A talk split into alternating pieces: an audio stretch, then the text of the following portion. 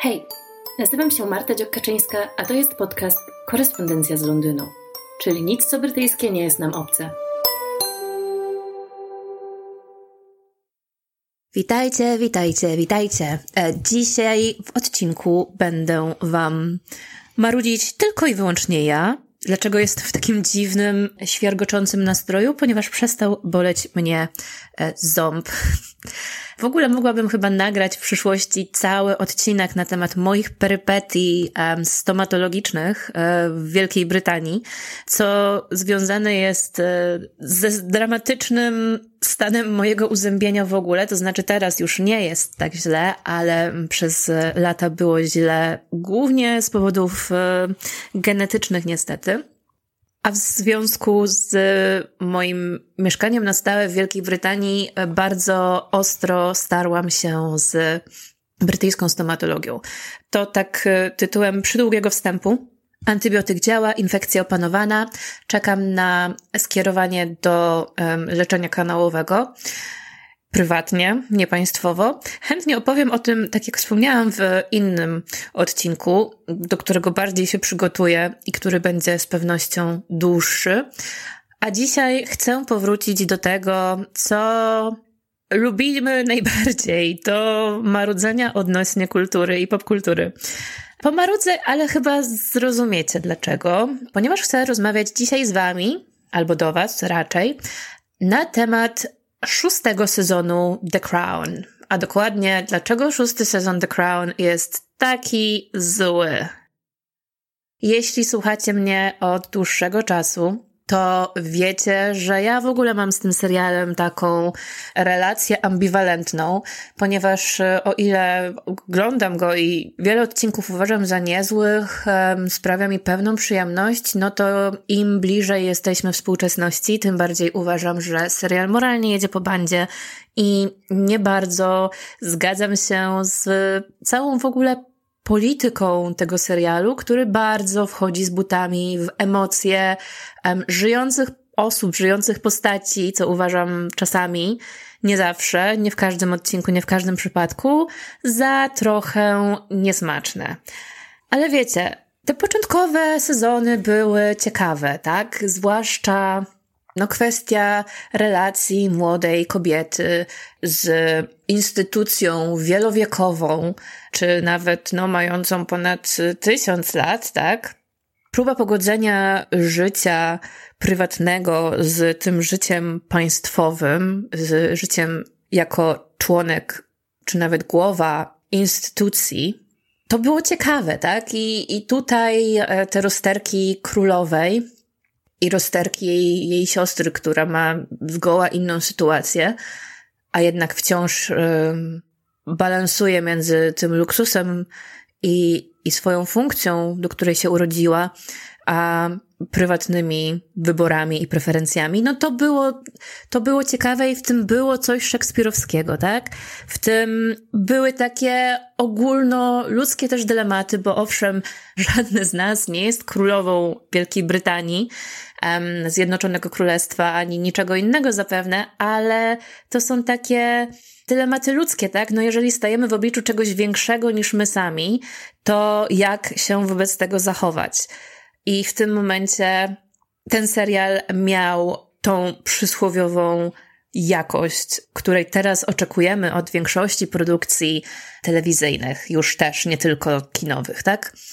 No i o ile pierwsze sezony dotyczące młodej Elżbiety, też jej relacji z mężem, który też nie mógł się odnaleźć e, jako taki, powiedzmy, niemalże alfa male i, i wojskowy w tym, że jest e, statusowo e, poniżej swojej żony, i, i właśnie te relacje z, z siostrą, to, że cały czas, kiedy ona próbuje zrobić coś e, według tego, jak podpowiada jej serce, to zostaje sprowadzone do pionu, no to było ciekawe, tak? Kolejne sezony, które pokazywały nam perypetie jej dzieci, księżniczki Anny i um, Karola zwłaszcza, też były o tyle ciekawe, że no dalej były takie tarcia, tak? Tarcia między, międzypokoleniowe i jednocześnie było to zawsze na tle problemów społecznych i tego, jak być może monarchia nie przystaje już swoim zachowaniem i swoją etykietą do tego,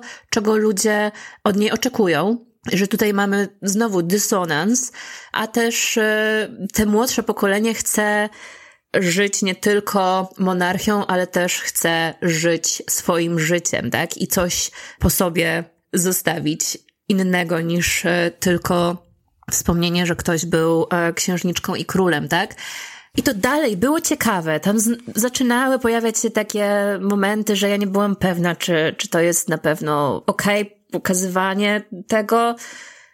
Ale jednocześnie wciąż na przykład był ten motyw, w którym książę odwiedza zwykłą rodzinę i widzi, że dziecko jest kładzione do łóżka przez oboje rodziców i ma z tego powodu bardzo smutną minę, tak? Ale widać ten wewnętrzny konflikt, jakąś taką tęsknotę za zwykłym życiem, którego ta osoba nie doświadczyła, tak? I znów to wciąż ma w sobie coś takiego dramatycznego, teatralnego niemal, bo też mają przecież kostiumy z epoki innej niż ta, w której obecnie żyjemy. I jest to rzecz, którą być może starsze osoby um, żyjące pamiętają, ale to nie do końca są momenty naszego życia, tak?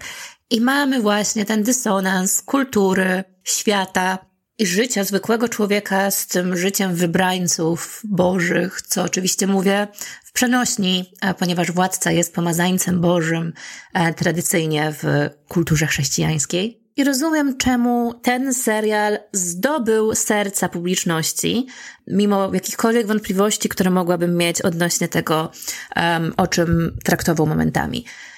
Ale ostatnie sezony, mam na myśli no, piąty i szósty, odchodzą bardzo mocno od y, tego, do czego nas przyzwyczajono wcześniej.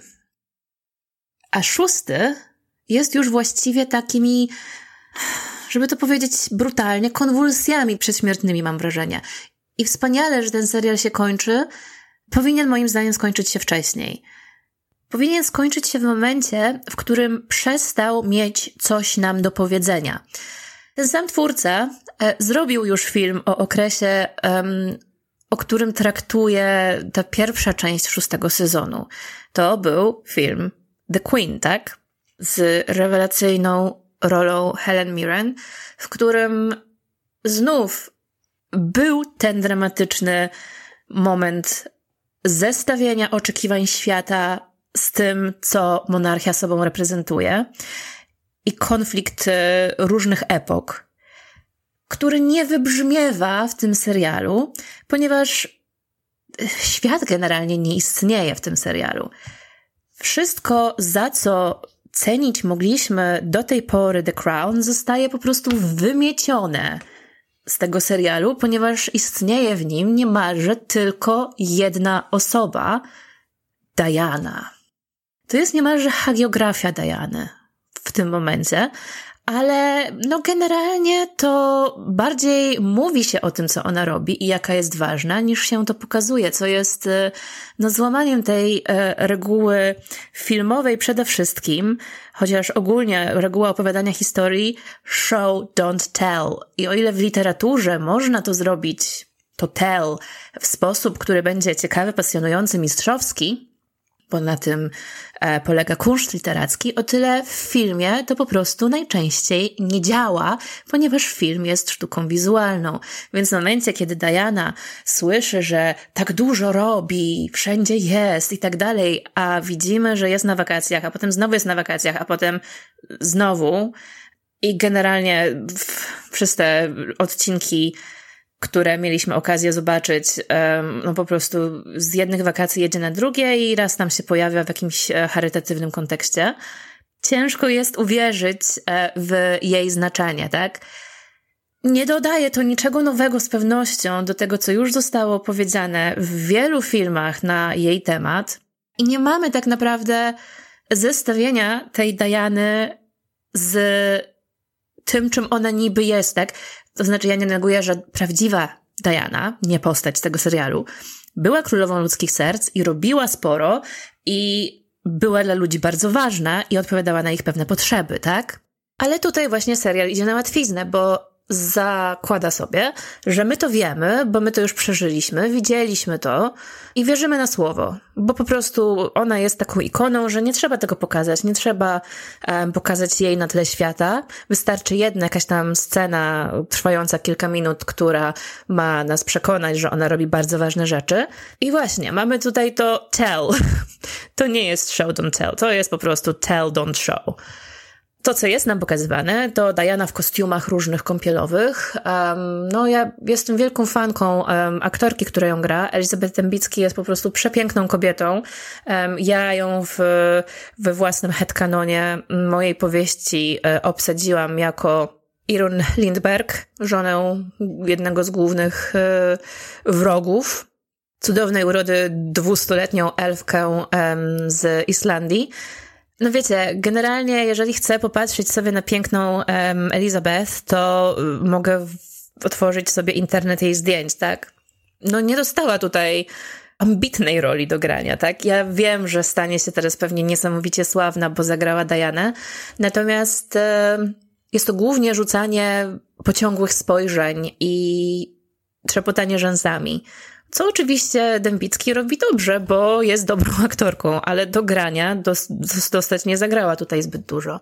Szczerze mówiąc, to gdybym miała swoją sympatię do postaci Diany oprzeć na tym, jak serial ją pokazuje, no to nie wiem, czy bym miała dla niej wiele sympatii, ponieważ jest to po prostu troszeczkę miotająca się na ekranie Poor Little Rich Girl, tak? Zamiast tego zestawienia monarchia, instytucja, prywatność, świat, zmieniające się czasy, dostajemy dużo scen Dajany na jachcie i Dajany w różnych pięknych wnętrzach lub też samochodach e, ściganej przez paparazzi, a w międzyczasie jest wiwisekcja uczuć.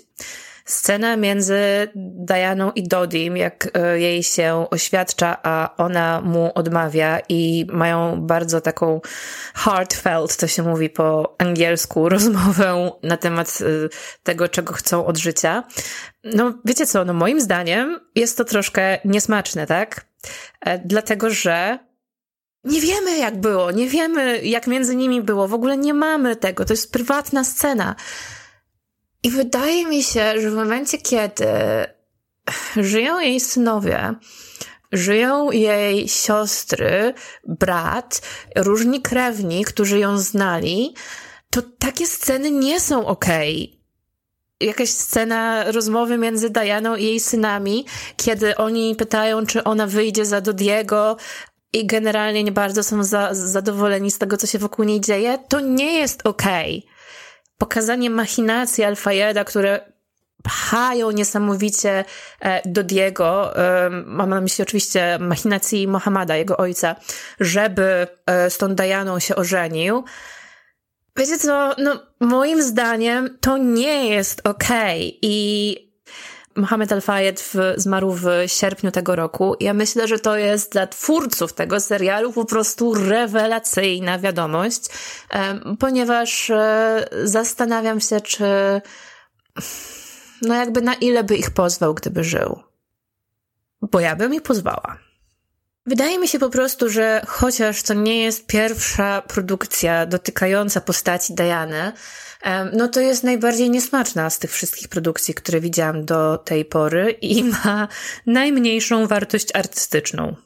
Możecie się ze mną nie zgodzić, ale film z Kristen Stewart był o wiele bardziej metaforyczny, był o wiele bardziej artystyczny, był o wiele bardziej filmem, a to jest po prostu jakby ktoś nam sfilmował czytanie strony tabloidu, tylko y, zamiast literek tam mamy postaci, które y, robią to, co jest napisane, tak? Sceny, kiedy Diana rozmawia pośmiertnie z Karolem i królową. To jest po prostu taki kicz, że nawet nie wiem, jak to skomentować. Wiem, że sporo recenzji w różnych e, dziennikach, portalach i innych czasopismach i, i periodykach i w ogóle w mediach no dość nawijały się, że to oto duch Dajany się pojawia i jest to motyw paranormalny. No wydaje mi się, że nie ma to, ta scena tego wydźwięku. Nie jest to za bardzo duch. E, ewidentnie jest to projekcja postaci, które o niej myślą w danym momencie. W żadnym momencie nie czuję paranormalności tego, ale to jest po prostu tanie i to jest ckliwe i to jest no naprawdę nie klasy, nie jakościowe. Mnie to się bardziej kojarzy z filmami Hallmarku i to takimi sprzed, wiecie, 20 lat, a nie z rzekomo jakościowym serialem The Crown, tak? Który zdobywał nagrody i był tak chwalony.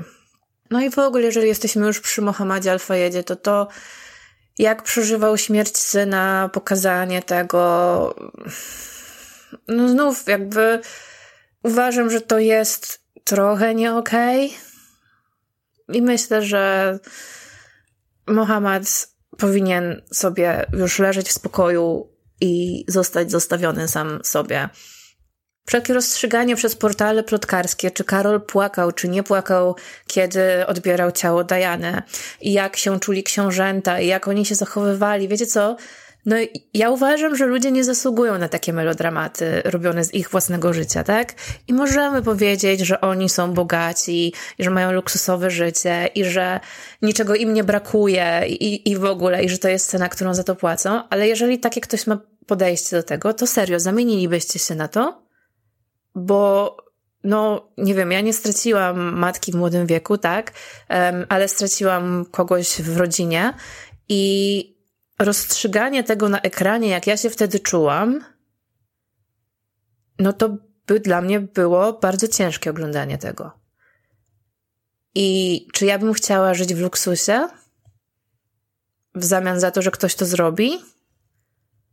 Powiem wam, że odpowiedź jest dla mnie bardzo nieoczywista. O ile wiecie, no luksus jasne jest kuszący, to wciąż wydaje mi się, że prawo do prywatności jest kuszące o wiele bardziej.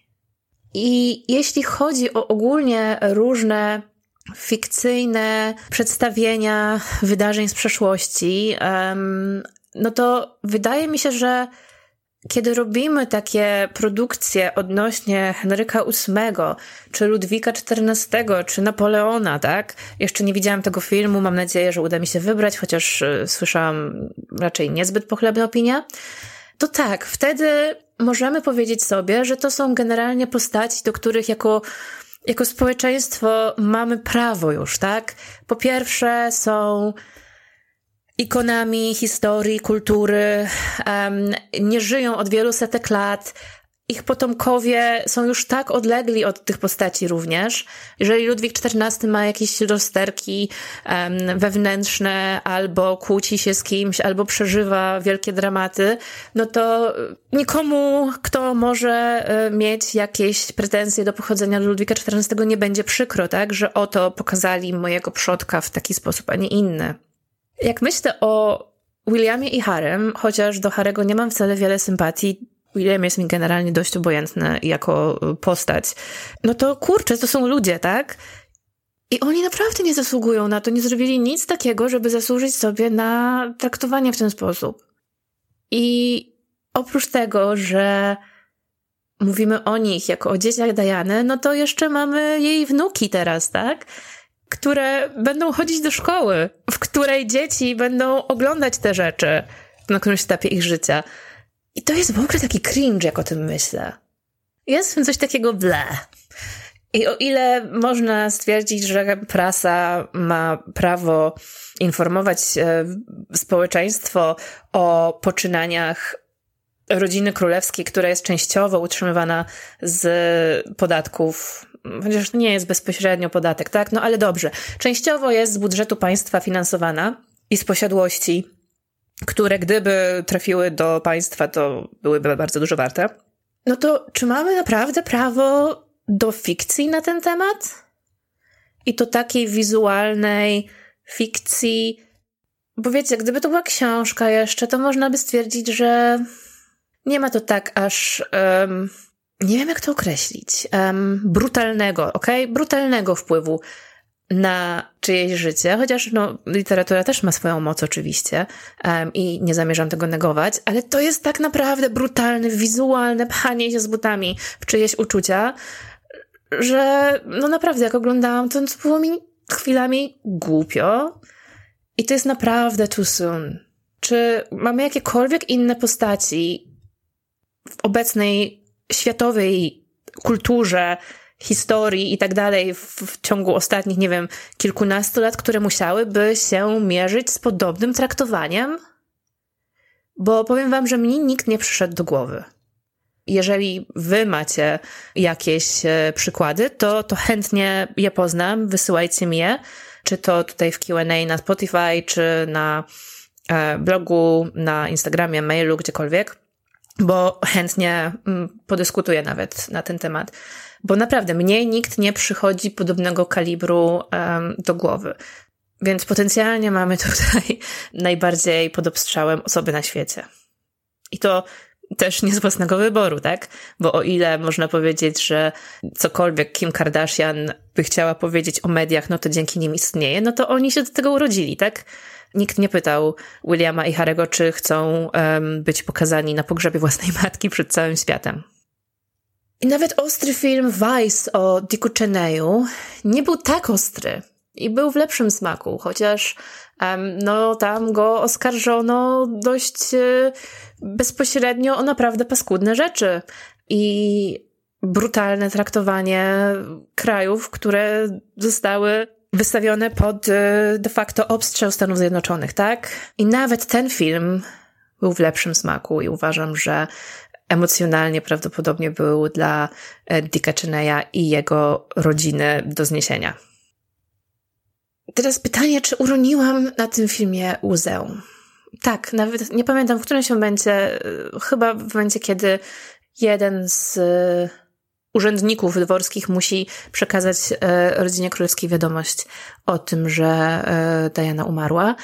Chyba wtedy uroniłam łzę, ale to dlatego, że to było tak zaprojektowane, żeby to była taka scena, a nie dlatego, że była dobra.